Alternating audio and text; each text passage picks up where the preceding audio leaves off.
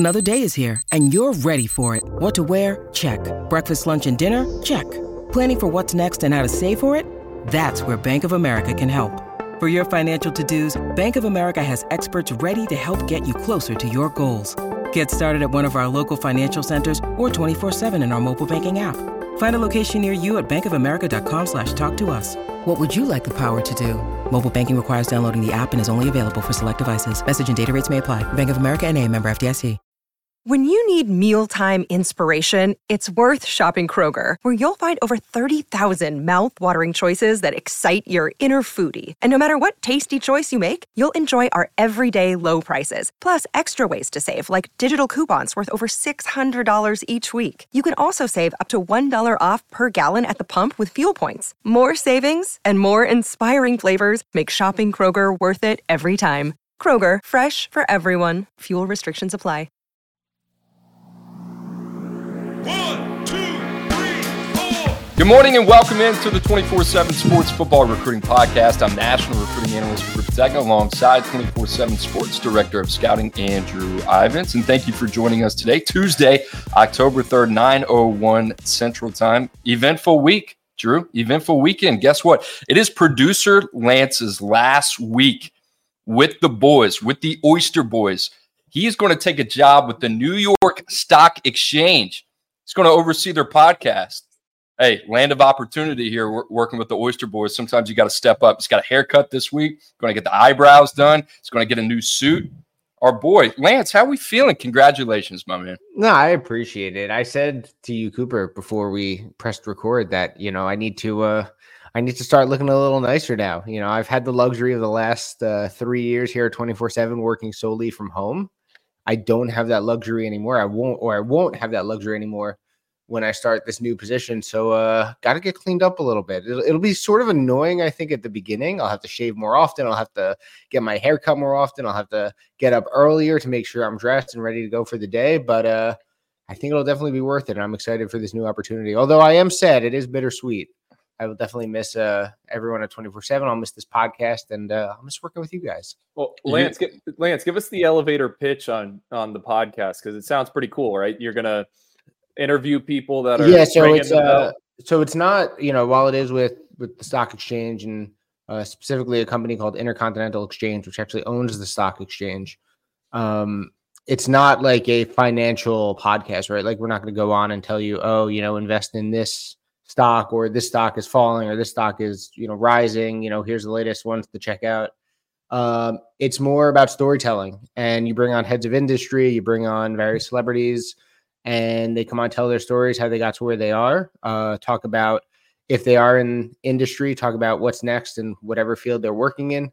So it's really cool. And I'm really excited to get away from sport. I've always been in sports, even before 24/7. I was working as a graphic designer for a sports merchandising company. So I've always been in sports, excited to become more versatile or versatile, depending on how you pronounce it.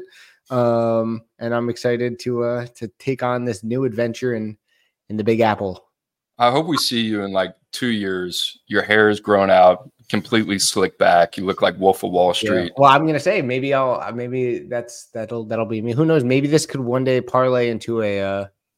You'll see me as like this high profile. I don't even know what they're called, stockbroker, as I'm ringing in with my $1,000 two-piece suits and my slicked back hair as I'm on the phone saying, "You're fired, you're fired, you're fired." Sell. Who is, do you have your first guest lined up for the podcast yet? I don't. I haven't even gotten started on anything like that. I know, obviously, the initial first couple of days, I'm sure, are an onboarding process. I mean, you know, that's TBD. Obviously, I haven't started yet, and I don't start for a couple of weeks, but I don't know. What do you think about Greg Schiano? Having him on the podcast? Sense. I mean, yeah, I'd love if you guys had him on the podcast moving forward. I would definitely listen. Not that I won't listen, but because I will, but I would definitely listen. I've listened to that one multiple times. But I don't know how well he fits with the podcast I'm going to. But who knows? Maybe there's an angle. Who knows? Maybe he's got a little financial sense to him. Maybe. All right, let's get to it. Drew, we got team of the week. We got freshman of the week. We're going to talk about USC. We're going to talk about Brock Bowers. Is there another Brock Bowers out there? That is a yeah, it's going to be really difficult to find. But, Drew, you want to lead off. How about Coop's national championship pick 2 weeks ago? Just wear the egg on the face, man. Sometimes you got to take a step back and you got to say, hey, am I too close to it? Is there too much purple and gold in my blood? LSU was my pick. I think I came on this podcast, 2 weeks ago after LSU lost to Florida State. I think it was week three after they beat Mississippi State. And I asked a question, right now, who would you pick to win the national championship? And I said, well, you know, LSU's sitting out there at one loss. I like the way they played against Mississippi State. The offense is trending up. I did not expect them to give up 56 points and over 700 yards to Ole Miss. Drew, you watched that game. I watched that game. I had my parents in town. My dad was absolutely disgraced, very embarrassed. And as a Louisianian and an LSU graduate, so was I. It happens, but 56 points. I'll tell you this, from that opening drive, I don't know if you watched that. I mean, Ole Miss went all the way down the field. LSU stops them first three downs. They go for it on fourth down. They end up getting seven on their first drive. It just felt like, okay, these guys are going to be on their heels the entire game. It felt like Lane Kiffin really kind of had Matt House down to a T, and that was it. I mean, it was kind of like whoever had the ball last. LSU, if you didn't watch the game, had a chance there at the end. Jaden Daniels, incomplete pass to Chris Hilton, who actually had an opportunity to make the catch, but it didn't hit me until maybe that last drive, Andrew, where it's like, even if LSU does find a way to win this game, they are clearly not the team that I thought they were. And defensively, like butter. I mean, it was like a 7-on-7 Big 12 matchup of years ago that we've seen in like the pride of the SEC and the SEC playing defense. I mean, just throw it out the window. That game was high octane. Neither team could stop each other. And at the end of the day, credit to Ole Miss for getting the job done, but it looked like two adequate to above average teams, right? I mean, really at the end of the day, and not championship caliber because you can't stop anybody. Basketball on grass, right? I mean, it was entertaining for sure, but it was just like, man, LSU throughout the day, did they even total? I don't know if they had more than three stops throughout the entire game. Let's spin it forward. What do you think the key issue is for LSU? The back seven, and I bring that up because I think LSU, and I've teased this in the past, I really like their defensive back class here in the 2024 cycle. So I guess my offering to you would be, I think the secondary has a chance to get better in the years coming. Now, I don't know what's going to happen with Matt House. I don't know who's going to come in, who's going to leave, but we saw it in the Florida State game. And then I think we saw it this past Saturday in Oxford. But secondary just isn't up to par. I think the defensive line's pretty skinny too, you know, outside of Mason Smith, who has clearly not returned to form yet coming off ACL. Makai Wingo has been really good this year. Savion Jones, he's just kind of been there. They brought in a couple transfers. Ovia Gofu from Texas, Braden Swinson from Oregon. Omar Spades comes in at the linebacker position from Oregon State. He's been banged up. The secondary, they just kind of had to piece together, just like they did last year. And I didn't think they really had the parts last year, but I thought they overachieved. This year, I feel like they have more in terms of what they have at every level, and they're underachieving in a really big way. Now, listen. Jamar Cain left, former defensive line coach, a guy that they're paying a lot of money to come over from Oklahoma, USC. He leaves for the Denver Broncos. They bring in Jimmy Lindsey from South Carolina. He has a health issue. He's out. So they don't have a defensive line coach. They have John Jancic as an analyst. He steps in. Now they bring in Pete Jenkins, longtime defensive line aficionado who has been around that program, Ed Orgeron. So they bring him in now in, what are we, week 6? I think it's been a lack of continuity. And then you look at the second level, like every year with LSU, outside of the last couple years, they've had that guy defensively. They've had that guy in the middle, whether it be Patrick Queen, whether it be Devin White. They've been very, very talented at that position. In the secondary, they've had that guy pretty much every year. Their DBU, they have 1, 2, or 3 guys. They don't have that guy. They bring in former 5-star Denver Harris from Texas A&M. He has to acclimate to the culture. Now he's getting his feet wet on the field. Outside of that, with Terrence Welch, gets a little bit of run. Andre Sam comes over as a transfer. Zy Alexander comes over as a transfer. Aston Stamps, who we like. We like the developmental upside, but was a high three-star for us. He's getting some run. We haven't seen Javian Toviano yet. Deuce Chestnut didn't even travel this past week. And Greg Brooks with an unfortunate found with a brain tumor at the beginning of the season, right? So it's been a lot of things. I'm not making it any excuses. They don't seem as talented as they've been from a top-end talent standpoint on this roster defensively. It's strange to me. It's kind of flipped. Offensively, their offensive line used to be this big vulnerability, it felt like. Like it was just kind of like they piece it together. Now, to me, that's the strength of their roster outside of their receiver room with Neighbors and Brian Thomas. They got a really good quarterback plan with Jaden Daniels, who's taken a big step. Garrett Nussmeier's next. Ricky Collins behind that. The running back room, you got Logan Diggs, Caleb Jackson, John Emery. Like, offensively, I like them. They put up however many points, 49 points this past weekend. The arrow's pointing up there. They have taken a significant step back. Whit Weeks, I'd love to see get some more run. They had to dumb it down for Harold Perkins, who they started as an off-ball linebacker. They call him a see-ball, get-ball type of guy at the end of the season. Like, that's such a bad thing when he won games and took him over by himself. I don't understand it. There seems to be a little bit of there's no identity there. Then in terms of the lack of execution assignment football, they missed over 30 tackles this week. Over 30. You know, and then Brian Kelly comes out and says, well, it's, you know, new faces, new place, playing a lot of young guys. You won 10 games last year. You got a $100 million contract. You got a defensive coordinator that makes $2 million. It's not an excuse, especially you're going to throw away the best offense they've had since 2019 in a national championship year. I don't know. I don't think they're as talented. I like the fact they got Andre Evans. I like the fact they got Jeremiah Hughes, Ryan Yates last year. I'm missing some other guys. They got some pieces there, but they're not like that. That defensive line to me and that front seven is typically the nucleus of that team, and they don't have any killers. They got Band-Aids. And the other part is, like, I'd love to see Deshaun Womack get some run.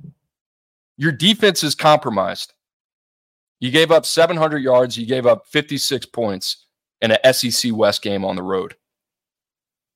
I don't want to hear this thing about Deshaun Womack still learning his position.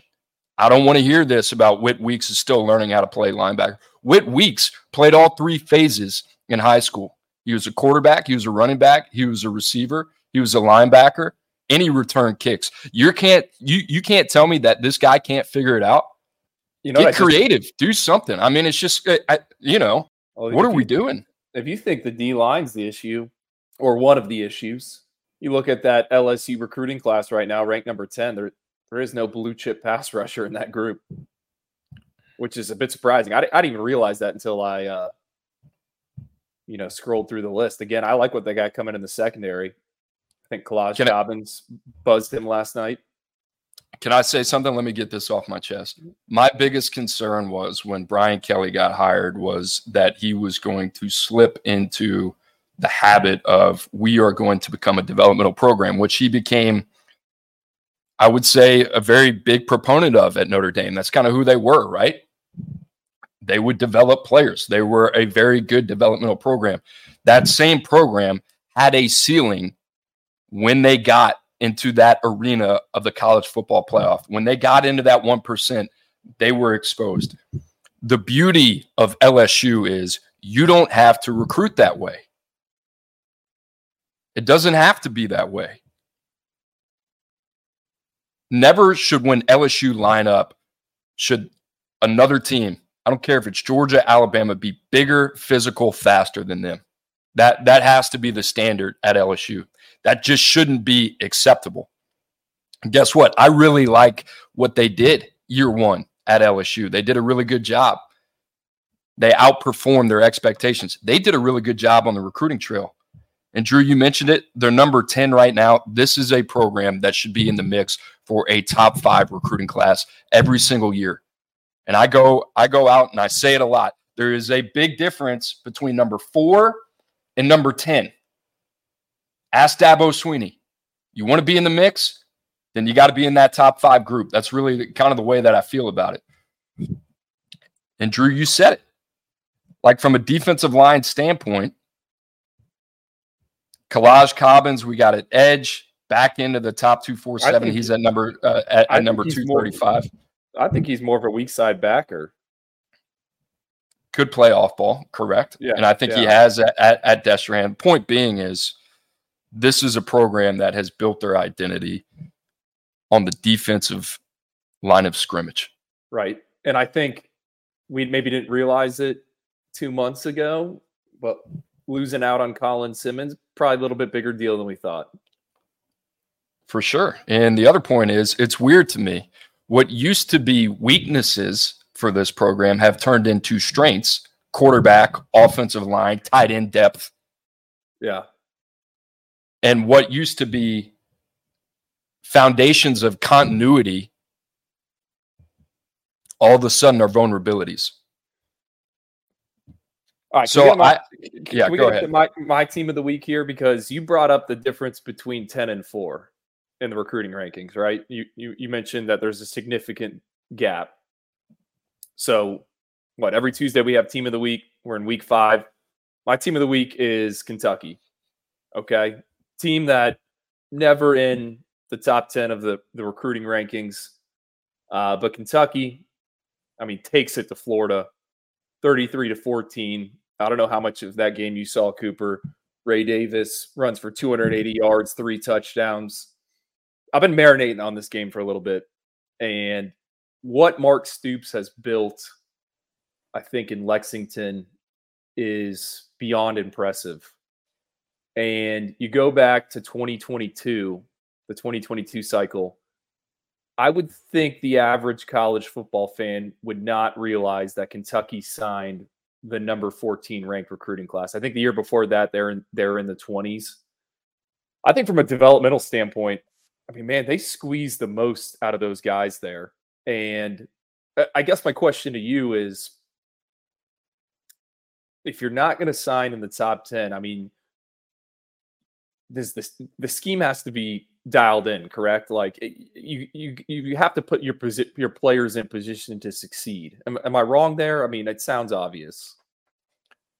Well, when you say it like that, for sure. I mean, that's the goal of every coach. I think Kentucky does a phenomenal job of, they know who they are. They don't go outside of that, right? Especially from a recruiting geographical standpoint as well.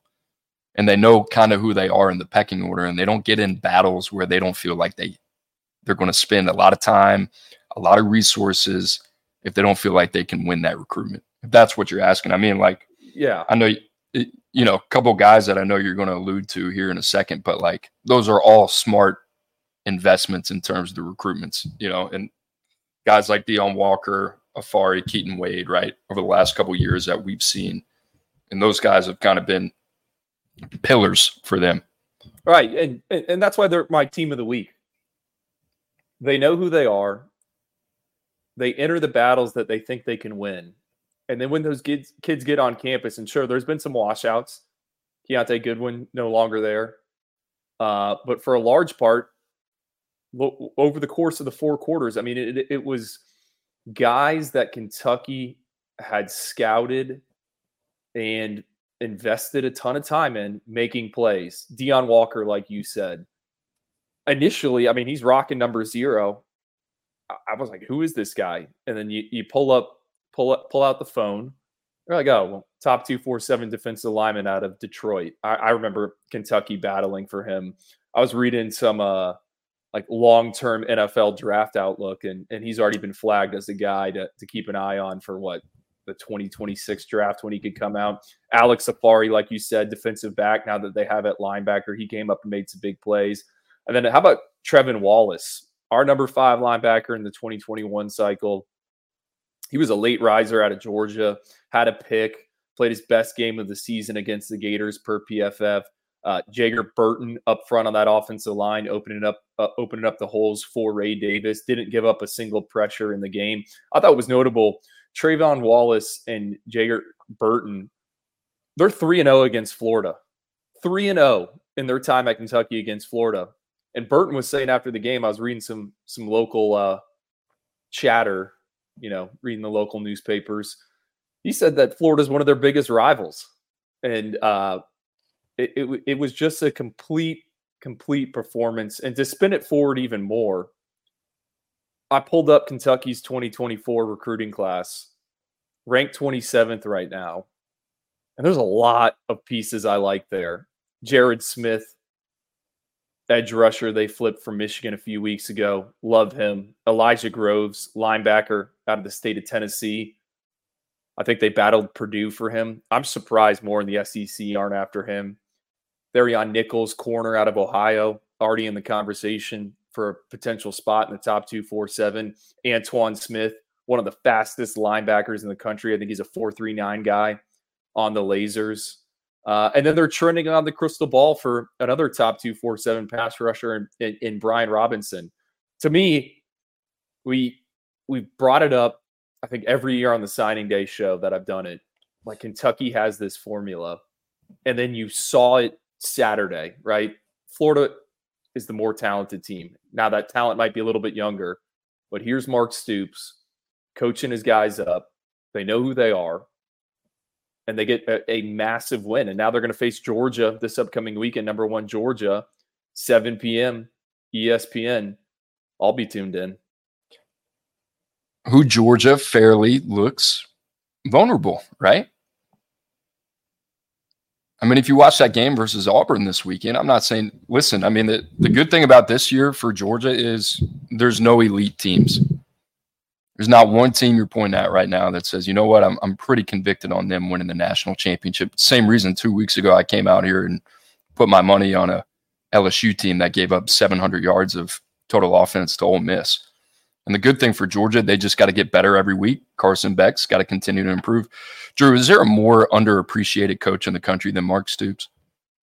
No. I mean, that stat you told me about 3-0 against Florida, what, in the last three, is that right? Yeah, in the last three. And I wish I had written down who wrote the column.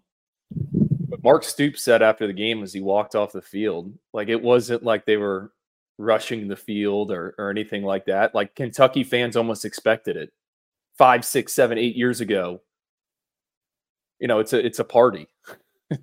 and that's the standard he's created. Okay, before we get to my team of the week, real quick, flip side of this, what do you take away from Florida? I didn't know I was going to bring this up, but I think it applies to a lot of the teams where their rosters are solely constructed of kids from the Sunshine State.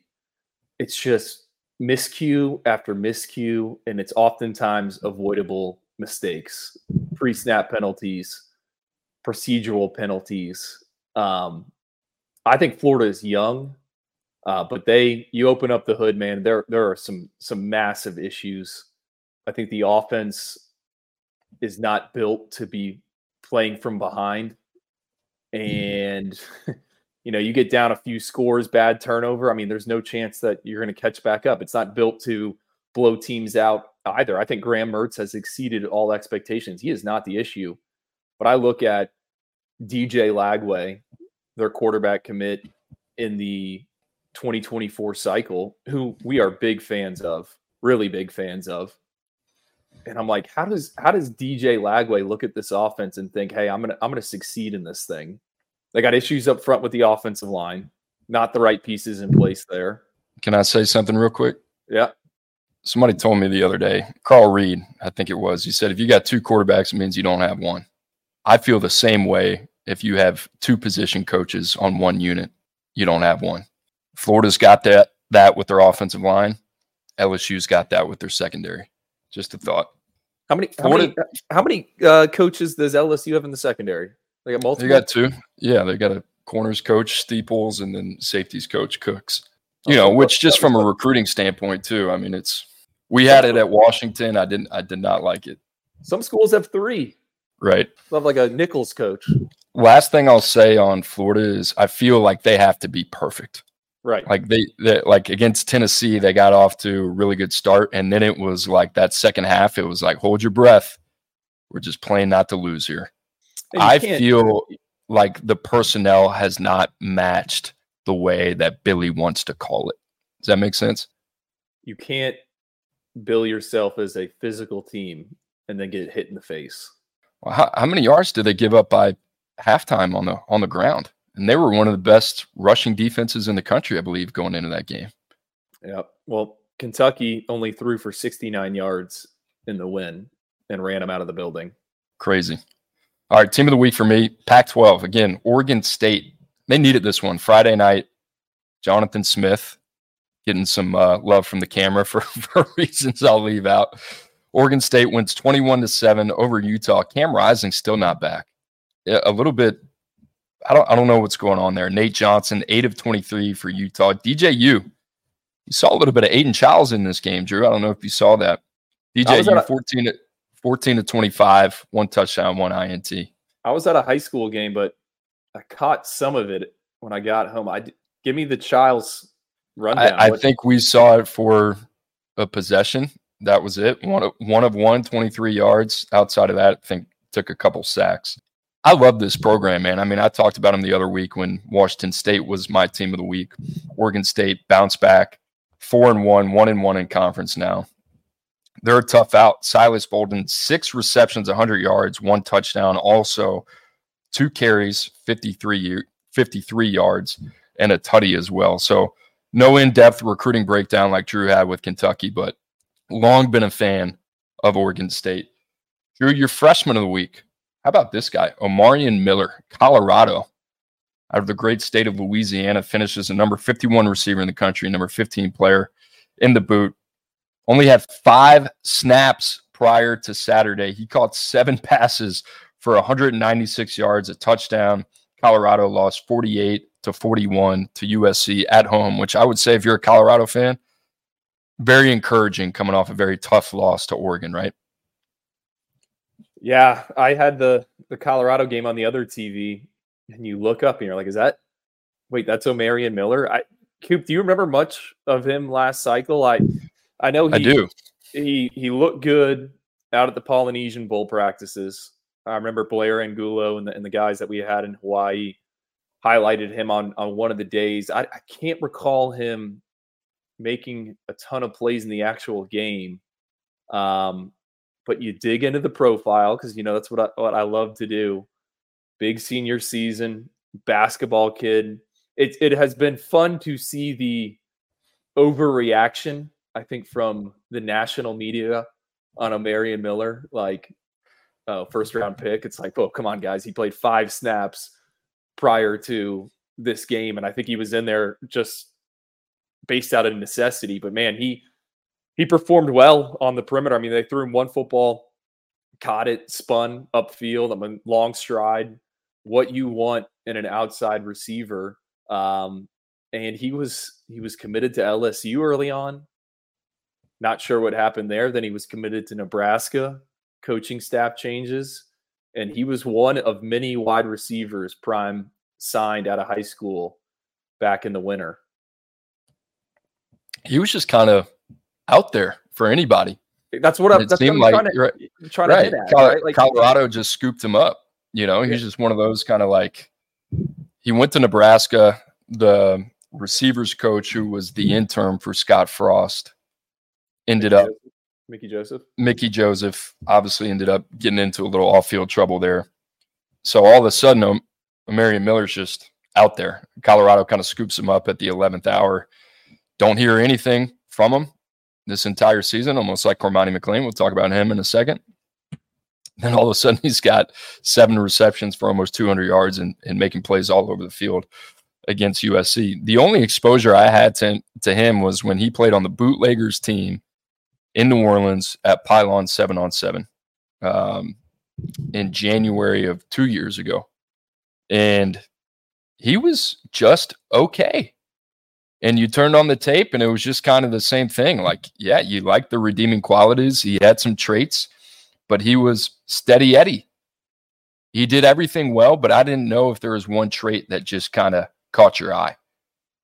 So I am interested to kind of go back and look at the PFF tape and, you know, watch the point of attack clips and kind of see where he's at and where he made his bread. But I'm excited for him. Speaking of the bootleggers, I think that's like kind of one of the 7-on-7 organizations. You always got to see what's on the roster when it comes to wide receivers. I mean, Jamar Chase, Terrence Marshall both played for them. Devontae Smith, right? Yeah, they were all on the same team. I mean, you know, you got your high schools you always visit. I think the bootleggers is one, a 7-on-7 team you always want on campus. I could be wrong. Tradez Green, I think he's one of those guys. Maybe I am wrong. Norrell White. Yep, that's another name to know. All right, freshman of the week for me, Drew. You had him as an honorable mention for you. I mean, his name's been all over this week. Caleb Downs, right? I guess we got to flaunt this guy when we can. I'd feel bad if we didn't have him on there because he had a monster game.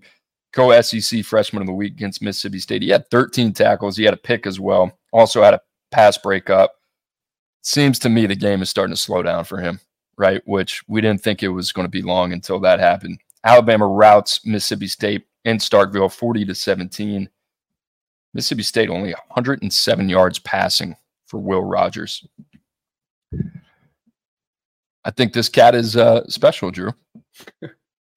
Is that fair to say? Here's my question on Caleb Downs, right? Obviously, you have to wait to turn pro. Do you think if he could enter after 2 years, he'd be ready to go at the next level?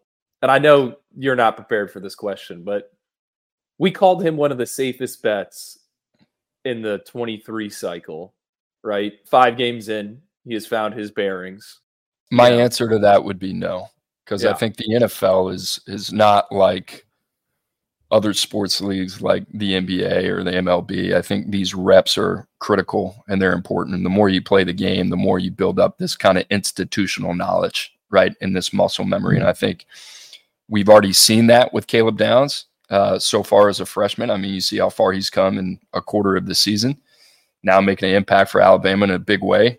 You go back to that Texas game, he was kind of a little bit of the vulnerability, right, on the back end that Steve Sarkisian decided to attack. I think he's only going to get better and better as they come. And I think that same acclimation period that I'm talking about right now in college football is twofold in the NFL from a speed and processing standpoint. Okay, you're in the front office of, I don't know, the Arizona Cardinals, or we'll give you the New Orleans Saints in 2025.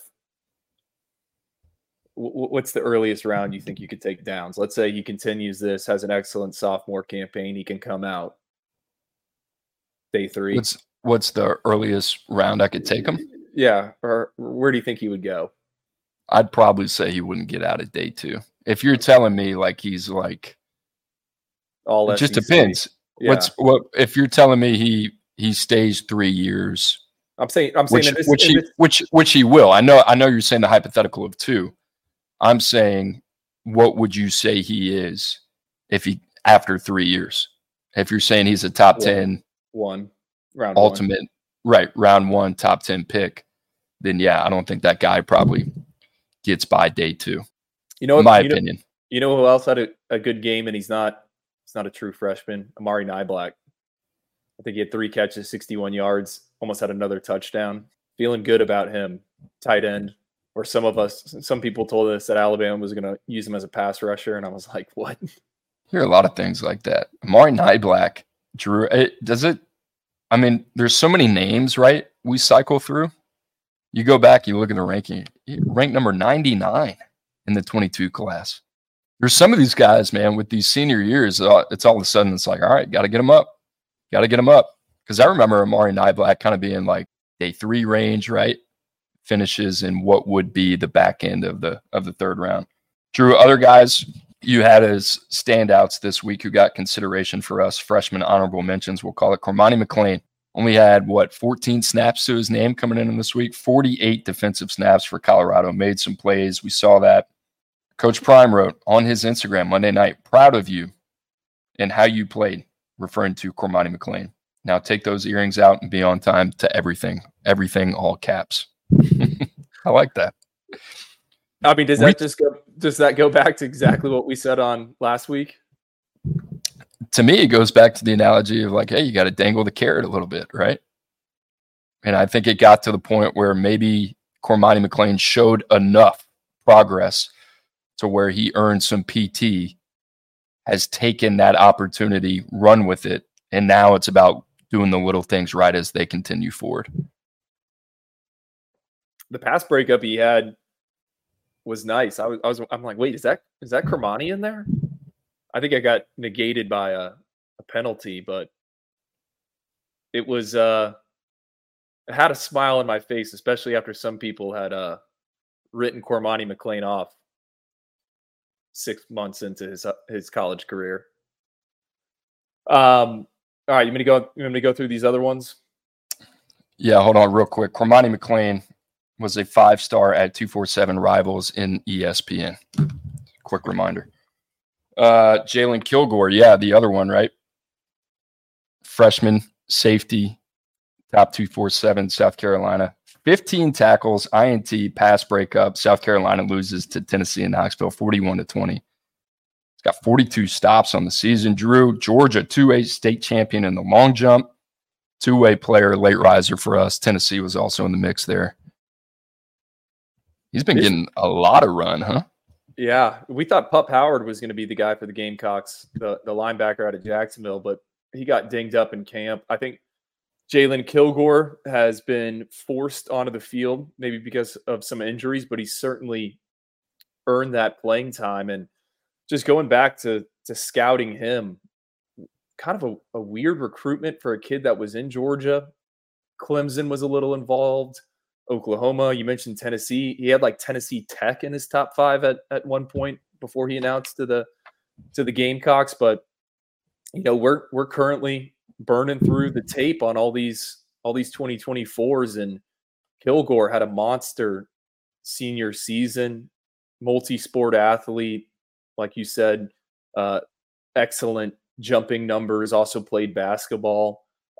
Just kind of one of those reminders where it's like, he checked off so many boxes. Is it surprising that he's making plays here as a freshman? I think it's a little ahead of schedule, but a guy we certainly liked. And I think Shane Beamer and the Gamecocks have done an excellent job of finding those type of individuals. We're going to take a quick break. You're listening to the 24-7 Sports Football Recruiting Podcast. Let's go! It's the most all-star studded challenge ever. And this time, it's every competitor for themselves. Best challenge ever! The Challenge All-Stars. New season now streaming on Paramount+. Go to ParamountPlus.com to try it free. Terms apply. CBS Wednesday. We have so many cool, diverse people from different backgrounds, different beliefs, different upbringings, and it just keeps growing. I feel it in my soul. I'm a citizen of the United States. I'm a hustler. I'm a big Taylor Swift fan. I'm the queen of the tribe. I'm a survivor. I am playing whatever role I gotta play. I'm gonna play this game for speed. I ain't going down like no punk. A new Survivor Wednesday on CBS and streaming on Paramount+. All right, Drew, a couple more bullet points before we get out of here. You brought up, is there a Brock Bowers out there in the 2024 cycle? Brock Bowers, 8 catches, 157 yards, a touchdown in Georgia's 27-20 win against Auburn. You know, we talk about this a lot. You go back. I mean, you look at what Brock Bowers has done. 2021 as a freshman, 56 receptions, 882 yards receiving, 13 touchdowns in his freshman year. Sophomore, 63 receptions, 942 yards, 7 touchdowns, 15 yards per reception. So far as a junior, 30 receptions, 413 yards, 3 touchdowns. Drew, I believe you bought a long shot ticket at the beginning of the year before the season even started, Brock Bowers for Heisman. I think you are clinging on to that thing for your life right now. As you are house shopping, that might be the way to make the down payment, my friend. I do. I think I'm plus 7,900 maybe. I thought it was dead. I mean, there's no chance he's going to win. But we need some more of this, Brock. I need like 3 touchdowns against Kentucky. No, you're in there, Coach. I think this is a great question to talk about because in the 2024 cycle, I would say we like a lot of the tight ends. Now, is there a Brock Bowers out there? No. I mean, he's kind of one of one. We called Lawson Lucky, who Georgia signed last cycle, kind of Brock Bowers light. You know, the not full charge version. I think George is excited about him. He's been dinged up, but finally healthy. We could see maybe more of him. So, Coop, who is your kind of tight end that you would think could have a not similar impact, but is a guy we're going to be talking about a few years from now? I know where you're going to go with this, but there are some other tight ends I think we should highlight here in the 2024 cycle. I don't know if there's one guy I look at and say, okay, that's like the Brock Bowers comp. I thought Lawson Lucky was pretty clean just in terms of utility, right? Like you look back and you kind of see Lawson Lucky and the way that he was utilized, and you go back and you look at Brock Bowers, the way that he was used at Napa High School.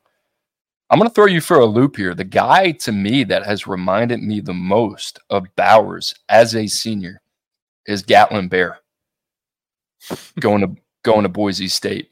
And the reason I say that, listen, it's not like a clean comp, but you turn on Gatlin Bear's tape as a senior, he's playing outside linebacker, he's playing receiver, he's taking snaps in the backfield. It's almost a mirror image of Brock Bowers. And I know we definitively said that, hey, there's no Brock Bowers in this class. And I think it's not a silly question. Brock Bowers, like you said, he is a generational talent at that position.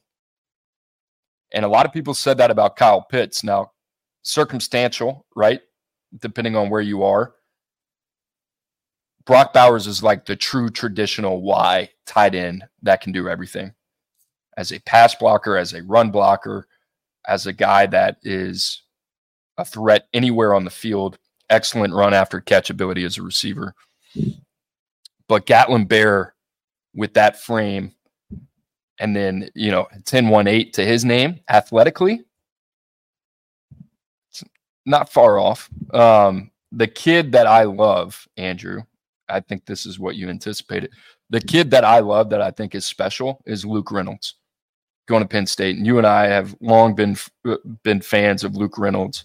We saw him at the Elite 11, and he turned our heads a little bit there. We liked the tape going into it. Very clean from a testing standpoint, but on the field, playing in Connecticut, plays quarterback, plays receiver, and now he's playing a little bit of safety and looks supernatural there. He's all over the field. The instincts pop on tape, run after catch ability, high point ability, natural hands. Add all that into the fact that he's going to a place that knows a thing or two about tight end development. I love that kid. And the other kid is, we're going to find out at the All-American Bowl, but like top 32 talent, Carter Nelson, right? So those would be the three. And I'm going to assume you're probably going to talk a little bit about Michael Smith too, because I know you're a big fan of him. Well, I think Reynolds is emerging as our favorite tight end in this class right now, as we talk at the start of October. You told me, have you watched Luke Reynolds yet? Have you watched Luke Reynolds yet? And then I finally buzzed it, and I was like, whoa. Playing safety, like you said. Now, there's only stats available for 2 games, but he's got like 9 tackles and an interception. It's like, what? And he is all of 6'4", 220 pounds, running around as like a single high safety. I know it's Connecticut football. You mentioned the testing. 4.56, 4.29 shuttle, 32.5-inch vert. He's just a guy. And Penn State, with what they've been able to recruit, I'm excited about him being in that offense. I think he could potentially get on the field in 2024. You would have Aller there, Singleton. I mean, he's a guy I'm excited. Now, we need to find a clean comp for him. We do not have one yet for Luke Reynolds, who, as you alluded to, absolutely tore up the Elite 11 finals. 2 other tight ends that, I think are having really, really good seasons and are somewhat versatile. How about Elijah Lofton? from Bishop Gorman, committed to Miami. Now, more of an H-back, lacks the ideal size, but he's been playing some running back here. I think it's notable. Like, if we had high school fantasy football, he would be a very high selection, because as soon as Bishop Gorman gets in the red zone, he's been kind of vulturing all the goal line touches, which I think would drive high school football fantasy owners crazy, because Bishop Gorman has Michael Capana, who's headed to Michigan, and then a few other talented guys. But he's someone to me that Miami's going to be able to get very, very creative with. And he's been compared in the past to Brevin Jordan, former Bishop Gorman standout who went on to play at Miami, now with the Houston Texans. He was selected on day three. I don't really like that comp. I've said it in the past. He reminds me of C.J. Donaldson, West Virginia's running back, former high school tight end, who has made that transition. Now, I don't think Elijah Lofton's ever going to be a full-time running back or anything like that, but I think you could use him, line him up in the backfield. I mean, how many times do you turn on an NFL game and you're seeing, two or three tight ends on the field, with some of them standing right next to the quarterback? And the Seahawks are doing all that on Monday night. So he's one. And then Michael Smith, who's headed to South Carolina out of Calvary Day in Savannah, Jake Merklinger's top target. His senior cut gets me fired up. And we saw him at the Under Armour camp in Atlanta. I think his ability to create separation at the top of his routes certainly stands out. And he's really improved as an attached blocker here as a senior. So those are some of the guys I like in this tight end group. And there's more. I mean, we're just naming a few. Pro comp for Elijah Lofton, even though this guy doesn't play anymore. This name just popped into my head. Delaney Walker. Remember him? Tennessee Titans, San Francisco 49ers. I went back. I went double-checked the specs on him. 6'2", 248 pounds. Elijah Lofton, 6'2", 220. I doubt he's 220 pounds. He's probably closer to 230, I would have had to bet. I love the way Gorman is kind of using him too. You see him in goal line packages in the backfield. He plays a little bit of running back. I talked to the big man about him yesterday down in Miami. He loves some Elijah Lofton. They're very excited about him. So love that one. Drew, the other guy that I'm excited to turn on the tape that I have not watched, there's been a ton of positive feedback on Tradez Green. Brought his name up a little bit earlier in the show. He's committed to LSU, basketball background, 6'5", 240 pounds, gargantuan. You think about him potentially playing with Kamari and Pimpton. Talk about a goal line advantage there. Also, Jamie Trimble, the brother of Tommy Trimble for the Carolina Panthers, former Notre Dame standout as well. He's committed to Syracuse. Fascinating one there. I'm excited to kind of turn on the tape and see what we got there. All right, Drew, last one. Let's talk a little bit of USC. You know, the question was asked, can USC win a national championship with this defense? I'm going to say definitively no. Watching that performance against Colorado, even before that, I kind of felt that way. But at what point does Lincoln Riley, whether it's making a change at the defense coordinator position, whether it's just completely investing in what they do defensively, say, hey, we just got to – and it's not like they haven't invested, right? I mean, you've seen some young guys come on, Damani Jackson, Sierra Wright, Kalen Bullock. They have some pieces in the secondary. Tackett Curtis at the second level. Bear Alexander comes over in the transfer portal. Same with Anthony Lucas. They got some pieces. Drew, the thing for me that kind of stood out when you asked the question, how do you fix it? You look at the state of California. Let me double check this and get this right. The top 20 players in the state of California, how many of them do you think are committed to USC? 8. 3. And only one of them is a defensive prospect, and that is Marcellus Williams. Number one player in the state of California, Aiden Breland.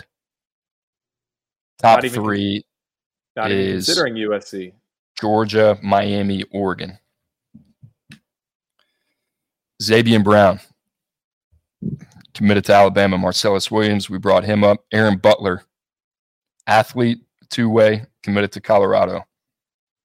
Kingston, Biliamu Asa, guy that Andrew, you really like as a senior. So do I. Watched yesterday. Really good football player. He's going to Notre Dame. Jericho Johnson, uncommitted. Seems like Oregon's in a great spot there. Dakota Fields, Oregon. Peyton Woodyard, Alabama. Kamar Mathuti, Oregon. 15 commits for USC this cycle, ranked inside the top 15. I know they're going to lean heavy on the transfer portal, and they should. But this goes back to Oklahoma for Lincoln Riley, I feel like. And it's just one of those things, geographically, when you have those guys like Aiden Breeland, Kingston Viliamu-Asa, Dakota Fields, in California, they can't leave the footprint. It just can't happen. Those guys, especially when you're hurting defensively, they come through you. You want to get USC back to national prominence? It's not going to be through just a Caleb Williams high-powered offense. It's not going to be through Malachi Nelson or Julian Lewis. As much as the game has trended in that direction, you still got to play defense at some point. And I don't know about you, Drew. I think I've seen enough of the Alex Grinch experiment. You know, there's enough talent there to at least be respectable. I just hate that brand of football. That's just a personal thing. Especially if you're going you and I, Drew, in the next week are going to, I know we had this assignment, right? We got to pick a national title contender or who's going to win the national championship a quarter away through the season. You know what I looked at? All right, let's look at all major categories. Who's the best in terms of getting off the field on third down? Who's the best at converting at third down? Turnover efficiency, running the football, passing the football, stopping the run, stopping the pass. To me, you look at all those major categories and you get an idea of a little bit of a snapshot. All right, who can actually win it? And the team out of the pack that I went with, Oregon. Because they've loaded up on the defensive side of the ball. And USC is just so top heavy to one side. I think when I wrote this down for the rundown, you peek at USC's number 18 ranked class. And I just don't see any immediate help on the way. None. Cameron Fountain, edge rusher, they've gotten out of Georgia. We like the idea of him. I think the senior tape has been a little underwhelming. He's a guy that's going to need some time. They go up to Connecticut, get Elijah Newby, freak type of linebacker, 6'7" in the long jump, playing a lot of receiver. I think he's 2-3 years away. So I bring this up because it's how do they fix it? I mean, they're going to have to go back into the transfer portal heavy. Do you think they've made it a priority? Well, when you look at the commit list, it seems like they're almost kind of going through the motions there on that side of the ball. And now I know they have brought in some guys we like for official visits. Chris Cole came in that first weekend of September, linebacker out of Virginia, committed to Georgia. Marquise Lightfoot, out of Chicago, came in June, committed to Miami. I buzzed him last night. He had missed some games due to an injury. I love that cat's first step. He would get me excited about him being at USC. Who else did they have? There was another guy on here that Kingston, as you mentioned. Darian Mayo out of the DMV, 6'7", pass rusher. I think he's had a good senior year. It feels like, Cooper, we are 9 weeks away from the early signing period. There's not even big defensive targets out there that they're going to go get. So it's just going to turn to, hey, we're going to get the best guys out of the transfer portal on the defensive side of the ball. One way to do it, I guess. It's just, I don't know. For USC, I still feel like, hey, they're going to have to put up 56 points on whoever they're playing, right? And I think that margin of error shrinks a lot once you get into a different caliber opponent. We talked about it. I would have them third in the Pac-12. I think Oregon and Washington, we're going to find out here in 2 weeks. And then USC, just defensively, I think they're too vulnerable there, right? At least from a national contending standpoint. So, Drew, that's all I got, brother. Anything else from you? What about real quickly, Auburn, Hugh Freeze? I don't know how much of that game you watched. I thought that was an impressive effort in front of a lot of big-time recruits. KJ Bolden was there. Amir Jackson, Florida commit, was there. Quite a few guys. Auburn, to me, has got some like sneaky momentum just in everything. On the field a little bit, I think this is what they needed. They didn't need to go light it up. They didn't have to go win 8-9 games. But if you can get to a postseason game this season, create a little bit of momentum, I think they got the wind on their back and the recruiting trail too. I really like what they've done. You know, they got to get the quarterback position figured out, but Hugh Freeze, very good play caller, right? To be competitive in that game with Peyton Thorne and Robbie Ashford says a lot more about Auburn. So I up arrow on that program right now. It's kind of the way I'm feeling. So I came out of Thursday night. You have that high school game on ESPN, Clay Chalkville versus Thompson, Jalen Mbakwe, five-star athlete for us, who's committed to the Crimson Tide. Auburn has been involved in that recruitment. And the projection for Jalen is defensive back, corner, maybe slot.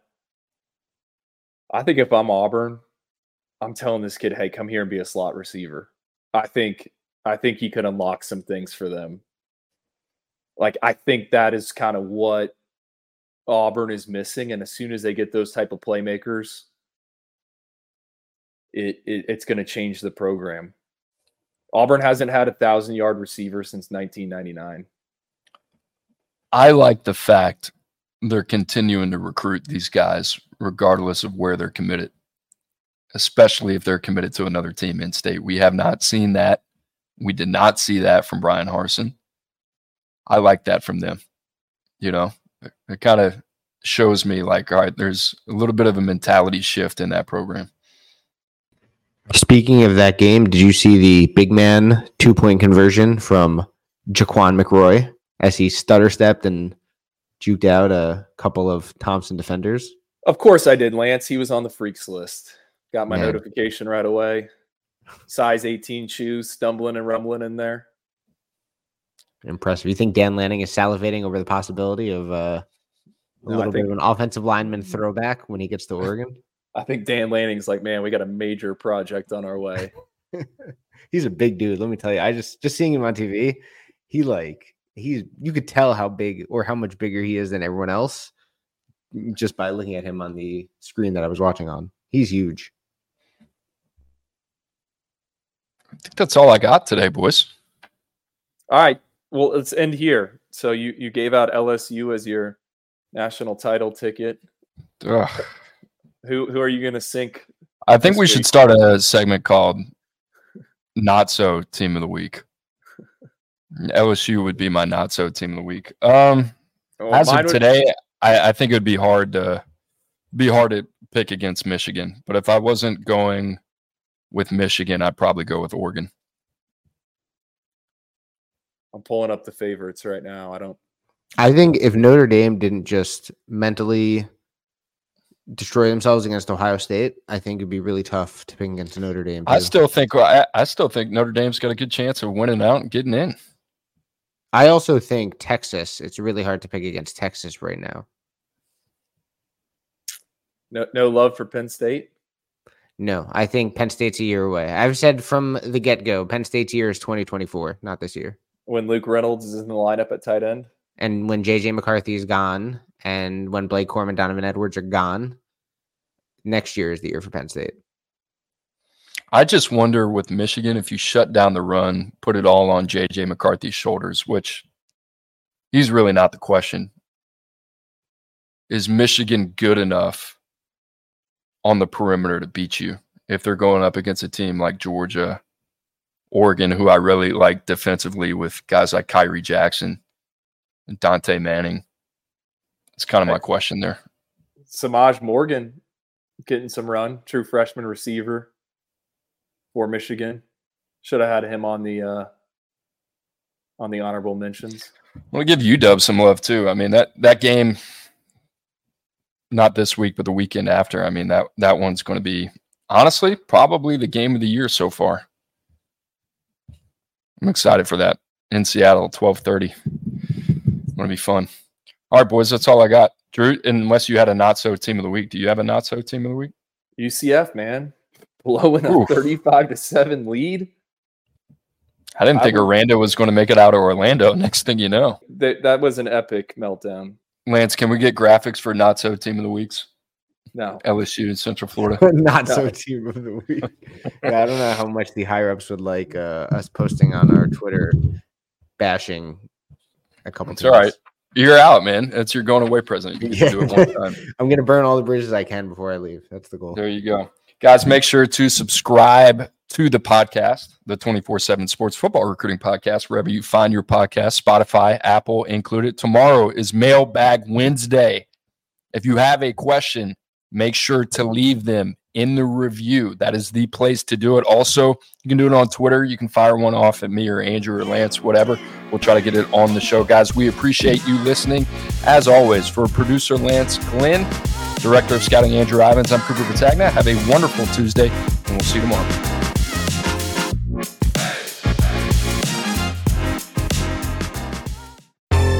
Baseball has begun, which means you need to listen to Fantasy Baseball Today in 5, part of the CBS Sports Podcast Network. Join Scott White, Chris Towers, and me, Frank Sample, every Monday through Saturday as we deliver all of your fantasy baseball needs in just 5 minutes. We'll break down the biggest performers, news, and prospects who could make an impact this season. Make sure to download and follow on Apple Podcasts, Spotify, the Odyssey app, and everywhere else podcasts are found.